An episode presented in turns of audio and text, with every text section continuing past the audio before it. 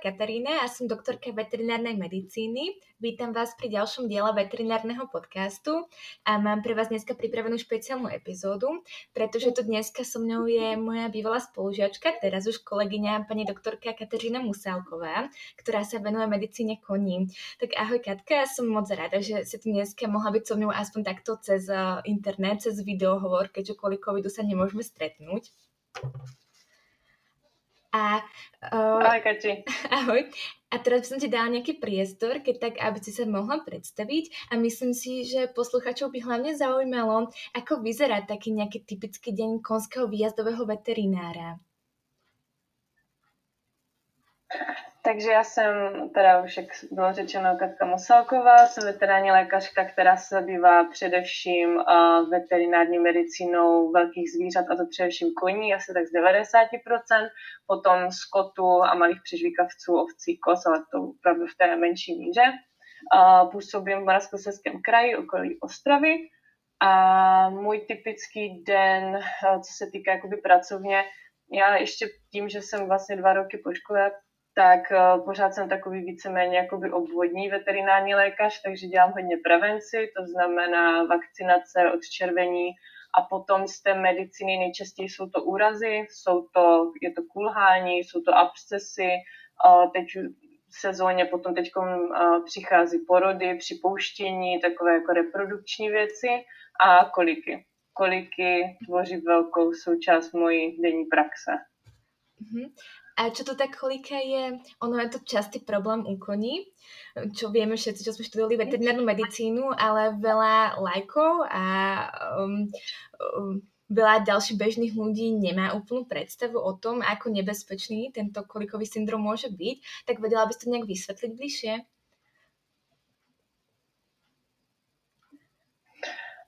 Kolika vlastně u koní je jedna z nejčastějších příčin i umrtí u koně. Jedná se vlastně o jakoukoliv bolestivost, která vychází nejčastěji teda z břicha u těch koní. Projevuje se to náhlou apatii, nechutenstvím, ty koně se můžou válet, můžou si lehat, můžou se otáčet po břichu, můžou si po něm i kopat a někdy to může mít opravdu jako rychlý spát a může dojít k rychlému úhynu toho koně, takže je dobré jakoby rychle zasáhnout a zavolat veteránního lékaře. Ono vlastně koně jsou předurčení k tady těm kolikovým stavům uh, především tím, jak jejich střeva jsou jakoby utvářena a tím, že hlavně nemůžou, nemůžou zvracet. Když se prostě přejí pes, tak to může vyzvracet. Kuň to prostě musí strávit a to je jeho největší problém. Co bývá najčastejšou příčinou, která k tomuto vedie? O, nejčastěji to bývají náhle nějaké změny v krmení. O, protože vlastně kuň by měl dle přírody o, přijímat potravu jakoby celý den a měl by za ní putovat. Zatímco v našich podmínkách prostě koně jsou zavření v boxech, to um, krmení jakoby dostávají nárazově a jakákoliv jiná odchylka v jejich denním režimu opravdu může způsobit koliku, ať už je to Teď, teď jsou to nejčastěji záněty střev z přemrzlé trávy, začervení a tak dále. Pak jsou to z překrmení um, mrkví, chlebem, nějakými o, obilovinami a to bylo z těch nejčastějších příčin, je to, co mi napadají. Ono na veľa ohradách, kde sa chovajú kone, okolo ktorých vedú nejaké turistické trasy, sú také nápisy, že ne, nekrmiť kone, nedávať im žiadne ovocie ani žiadne iné krmivo a napriek tomu to ľudia porušujú a práve toto tiež môže byť nejaký spúšťač tej koliky. Je to tak? Riešila si praxe nejaký takýto problém, že niekto podal cudziemu koňovú potravu a on potom skončil špatne? No, ano, bohužel se to pořád děje, přestože ta osvěta, co se týká jako krmení cizích eh, koní, je čím dál větší a větší, tak jak člověk by si nedovolil hodit prostě psovi přes plot párek, tak u koní se to děje denodně, že lidi chodí na procházky, vezmou si sebou tašku suchého chleba, které nasuší přes, přes celý rok, nebo si vezmou tři kila mrkví, jablek a tak dále tím koním to hodí, ti koně na to nejsou zvyklí, dochází k tomu, že jim to musí strávit, často to kvasí v tom žaludku a v těch střevách, vzniká tam třeba eh, plyn a tak dále, takže můžou vzniknout opravdu škaredé koliky od, od křečových přes plyné přes různé přetočení střev a může to opravdu jako končit fatálně a už jsem u pár takových, kolik byla, které nakonec neskončí úplně hezky. Takže ak nás počúvate niekto, kto občas krmíte kone v ohradách, tak na vás teraz týmto apelujeme, aby ste to nerobili, pretože ako Katka spomínala, môžete ich týmto činom až zabiť, čo určite nikto nechceme. Mm, čo je taká prvá pomoc, keď eh, majiteľ spozoruje na kone nejaké bolestivé stavy, ako vlastne si uvedomí, že sa jedná o koliku? Většinou, když začnou třeba jenom hrabat nebo si chcou lehat, tak první věc je nenechat toho koně si lehnout a chodit. Samozřejmě pokud ten kůň eh, má tendenci si opravdu lehat i přes veškerou snahu držet na nohou a chce se válet, tak samozřejmě první je, tak vždycky myslím na sebe a na své okolí, prostě je to pořád jenom kůň a uh, ať se prostě nikomu nic nestane. Pokud ten kůň leží v klidu, tak ho nechat ležet v klidu, zbytečně ho nesnažit vstávat, protože pak si můžou taky ublížit při tom stávání, kdy ještě uh, jsou jako v hodně velkých bolestech. Ale jinak chodit, zamezit jakýkoliv přísun dalšího krmení či vody. Stará dobrá rada je tomu koni černé pivo já jsem k tomu byla skeptická, ale je to dobrá první pomoc. Zavodní to, je to bublinkové, takže kdyby byl přicpaný, tak uh, to prostě může trochu rozrazit a je to zdroj vitaminu B, takže je to taková první pomoc. A samozřejmě po konzultaci s veteránním lékařem a vždycky zavolat veteránního lékaře, popsat ten stav, popsat, co byla, většinou ten veteránní lékař se zeptá, co mohlo být spouštěčem, to jsou takové první vlaštovky a potom vlastně my radíme po tom telefonu, co dělat a domluvíme se na příjezdu je nutné mať aj nejakú lekárničku pre takéto prípady doma nachystanú, alebo veterinárny lekár toto všetko zaobstará, keď príde? Co je dobré mít v lékárničce, existují přímo jako protikolikové pasty, jmenuje se enteromulgat a je to vlastně taková bylinná pasta s různými rostlinnými olejemi a tak dále. A jako tohle jako první pomoc dát tu pastu není vůbec špatné, protože může zmírnit příznaky těch kolik. Takže co se týká opravdu jenom těch kolik, tak v té lékárnice mi tu protikolikovou pastu není vůbec špatné. Uh-huh. A čo potom robíš po príchode? Predpokladám, že najprv teda vyšetríš pacienta a zistíš väčšinou, že má zvýšené tepy, že má aj zvýšenú teplotu a potom popočúvaš fonendoskopom peristaltiku. A čo sú ďalšie tvoje kroky ako veterinárneho lekára? Uh, no, následně se rozhodnu, jaké jakoby léčiva aplikuju. Většinou dávám něco na uvolnění střev, konkrétně buskopan, abych mohla toho koně rektálně vyšetřit a něco, pokud je to nutné a já to uznám za vhodné, tak dávám hned i něco od bolesti a potom vlastně toho koně rektálně vyšetřuji, kde vlastně pohmatem přes rektum, to znamená přes řitní otvor, jsem schopna vyšetřit poslední třetinu toho koňského břicha, té dutiny břišní a pomocí jednotlivých jakoby, ukazatelů v tom břiše, co já tam cítím, můžu určit, co je tam za problém. Mm-hmm je možné vyriešiť všetky koliky takto v teréne, alebo je niekedy nutná aj operácia? A keď tak, tak čo sú tie kroky, eh, kedy toho pacienta už referuješ na nejakú kliniku, kde majú chirurgické oddelenie? byla bych ráda, bych mohla všechny koliky vyřešit v terénu, ale bohužel to nejde. Pokud se jedná o torze střeva, to znamená úplné jakoby přetočení toho střeva, ať už se jedná o dislokace střeva nebo problém na tenkých střevech, tak to jsou všechno případy, kdy je nutné toho koně referovat na, na kliniku. Většinou jsou to kolíky, které jsou hodně akutní, hodně bolestivé a ten kůň je hodně, hodně klinicky špatný a nereaguje vůbec na žádná analgetika. Takže pokud já tím rektálním vyšetřením řeknu podezření na některou z tady těch diagnóz, která potřebuje chirurgické vyšetření, a teda ošetření a pokud ten kůň mi nereaguje na analgetika, tak se snažím referovat na kliniku, pokud je to možné a i v možnostech jakoby toho, těch majitelů. Mm-hmm. Takže z tohto vyplýva, že kolik je vlastně asi taký najväčší strašiak majiteľov koní. E, dajú sa robiť nejaké preventívne kroky, nejaké preventívne opatrenia, aby sme zminimalizovali riziko, že kôň skončí s kolikovými bolestiami?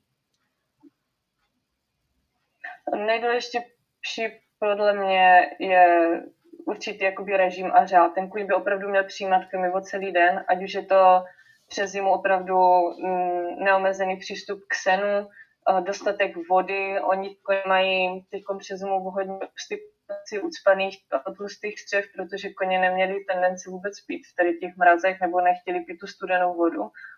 Mm-hmm. Takže přes zimu jim klidně dávat vlažnou vodu, teplou vodu. Někdy pomůže, pokud vidíte, že ten kuň moc nepije, protože ten kuň by měl vypít 50-60 litrů přes, přes léto a nějakých 30-40 litrů alespoň přes zimu. Tak pokud máte odpozorované, že prostě ten kuň nepije, tak se mu snažit tu vodu nějak prostě ochutit, močit se no a tak dále a mít prostě pravidelný režim.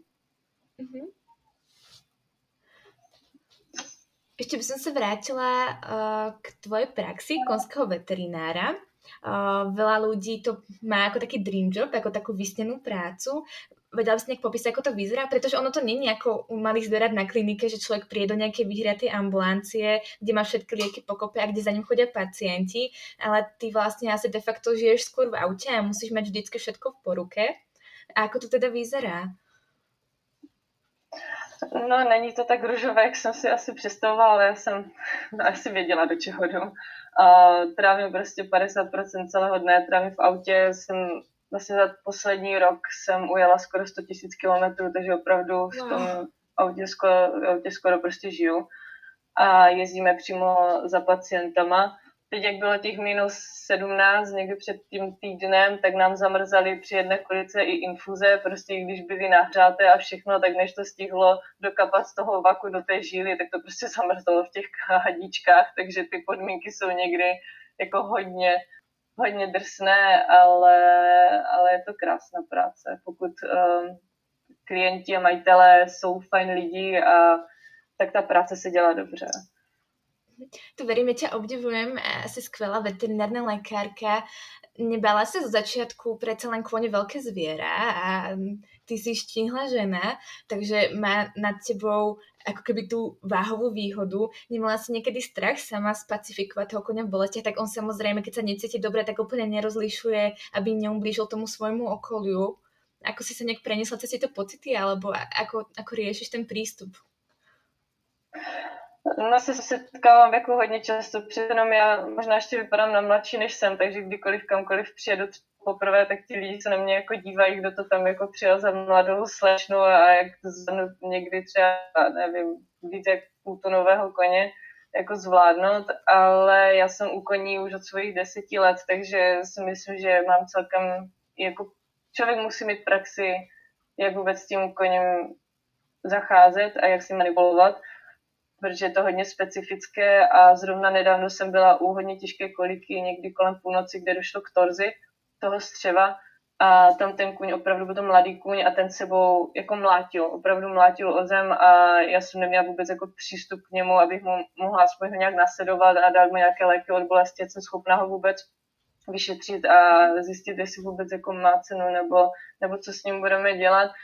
A tam člověk se musí prostě dát na sebe pozor, ale jako povedlo se mi. Jenom, jenom člověk musí vědět, kde, kde nemá stát, kde má stát, ale samozřejmě už jsem několikrát dostala kopačku do stehna, mám neustále modřiny na, na nohou, protože ať se říká, že jako kopat do boku a já si dávám pozor, tak prostě někdy tam přiletí a naštěstí potra nic se mi vážnějšího asi nestalo ještě.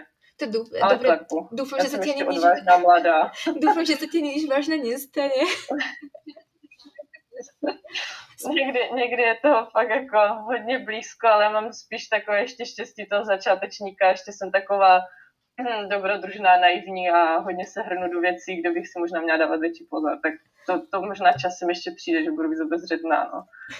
Spomínala si, že si měla výjezd ku kolikovému pacientovi aj o polnoci. Máš teda nějaké pohotovostné služby na telefóne? Alebo a ako vlastně funguje nějaké rozdělení toho času a ty pracovné doby? No ono, kdybych měla dělat statistiku, kdy se dějou koliky, tak koliky se děje, dějí převážně večer, víkendy a svátky. Nikdy jindy ne. Já si nepamatuju, že bych byla na kolice v pondělí dopoledne, to se prostě nestane. Takže takové ty preventivní věci nebo různé takové neakutní věci, tak si samozřejmě rozděluji podle toho o, jakoby okrsku, kam jedu, takže mám nějak naplánovaný den, ale samozřejmě může někdo během dne zavolat, prostě dobrý den, máme koliku, nebo dobrý den, můj kuň si rozsekl nohu, nebo eh, něco jiného, takže pak se to musí hodně uh, měnit a musím priorizovat právě tady ty akutní případy. A bohužel někdy nejsou volné večery, nejsou volné víkendy, nejsou volné svátky a člověk se musí naučit trochu odpočívat no, a udělat si dovolenou. Pretože ono je to skôr takéto poslanie, tá veterina, ona si to hovorí, ale asi to bude pravda, pretože to si človek nevie, nevyberie, kedy tie zvieratka ochorejú však a musí byť stále prístupný k tomu, aby im pomohol. Myslíš si, že ťa na to škola dostatočne pripravila? Ja, ja som mala napríklad problém s nejakým s tou praktickou aplikáciou znalostí, pretože na škole to bolo všetko učebnicové a potom som sa chvíľu cítila taká stratená. Tak doporučila by si študentom, čo chcú byť konskí lekári, chodiť ešte na nejaké praxe alebo z nejaké vlastnej iniciatívy sa tomu venovať viac?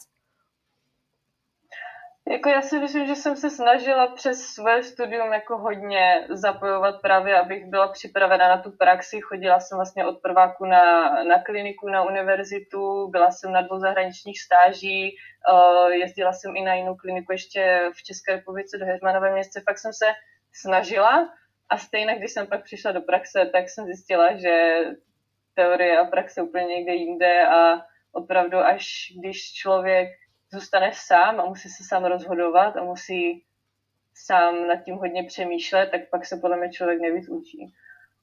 Mm-hmm. To je pravda, to je asi to najťažšie, vlastne sám sa rozhodnúť, či to zviera je v poriadku alebo nie je, a keď tak ako postupovať. Přesně tak. Riešiš teraz ešte nejakú takú aktuálnu tému, teraz nejaké zdravotné problémy, ktoré boli častejšie, o ktorých by si chcela niečo povedať majiteľom zvierat? Neviem, teraz mi príde, že no momentálne dneska namrzlo, dneska namrzlo úplne šialene, ale inak ako sa hromadí to blato a kone vo výbehu v ňom stoja, tak majú často problémy e, s kopitkami. Jo, jo, to je mm, úplně typické pro atesy.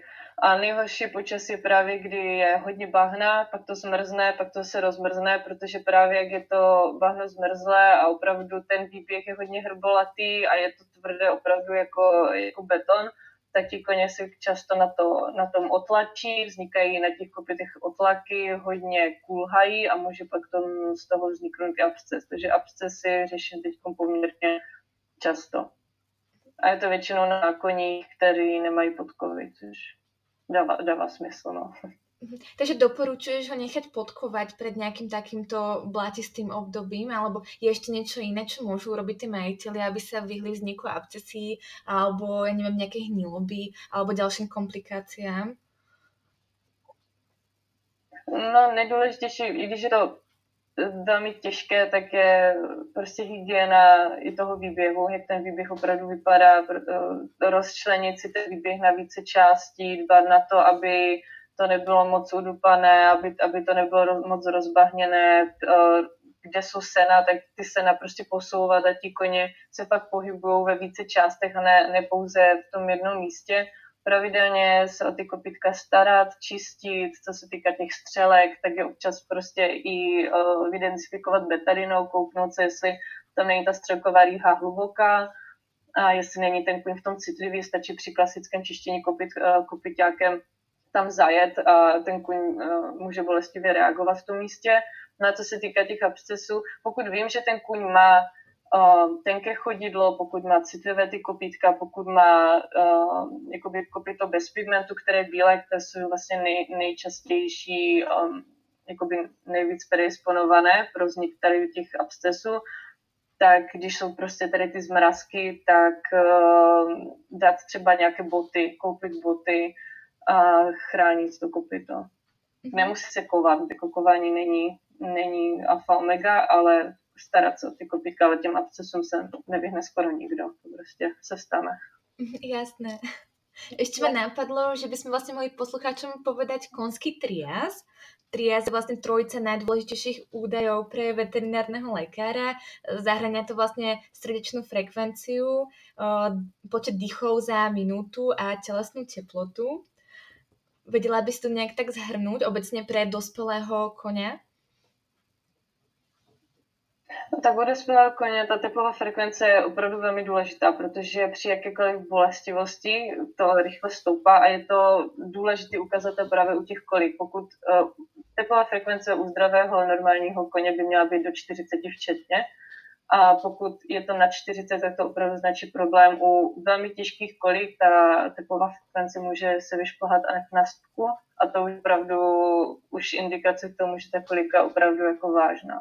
Na rozdíl, když přijdu ke kolici, kde ta typová frekvence je kolem 50-60. Takže to výborně ukazatel bolestivosti a závažnosti toho stavu. Co se týká teploty, tak to je u dospělých koní do 38 včetně, takže i 38, 1, 2 už může značit problém. Mm-hmm.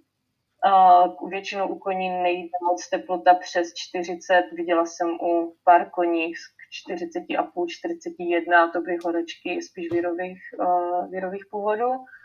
A, a, a, a dechová frekvence by měla být kolem 10-12 u toho dospělého koně. Vie si majiteľ doma nejak zmerať srdečnú frekvenciu, keď nemá stetoskop, teda fonendoskop k dispozícii? Eh, dá se změřit puls. Puls se dá u koní změřit um, jakoby za před čelistí je takový dělík a v tom dělíku vede poměrně velká céva, která tepe.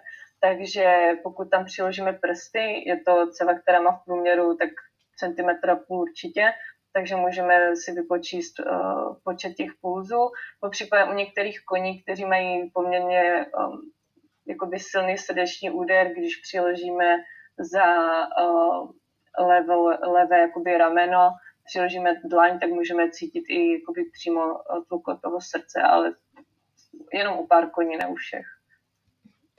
Tak ďakujem moc za vysvetlenie a dúfam, že všetky vaše koníky a všetci tvoji pacienti budú zdraví a nebudú mať takéto vážne problémy, aby nemuseli skončiť s, vlastne s bolavým brúškom až na chirurgickom sále.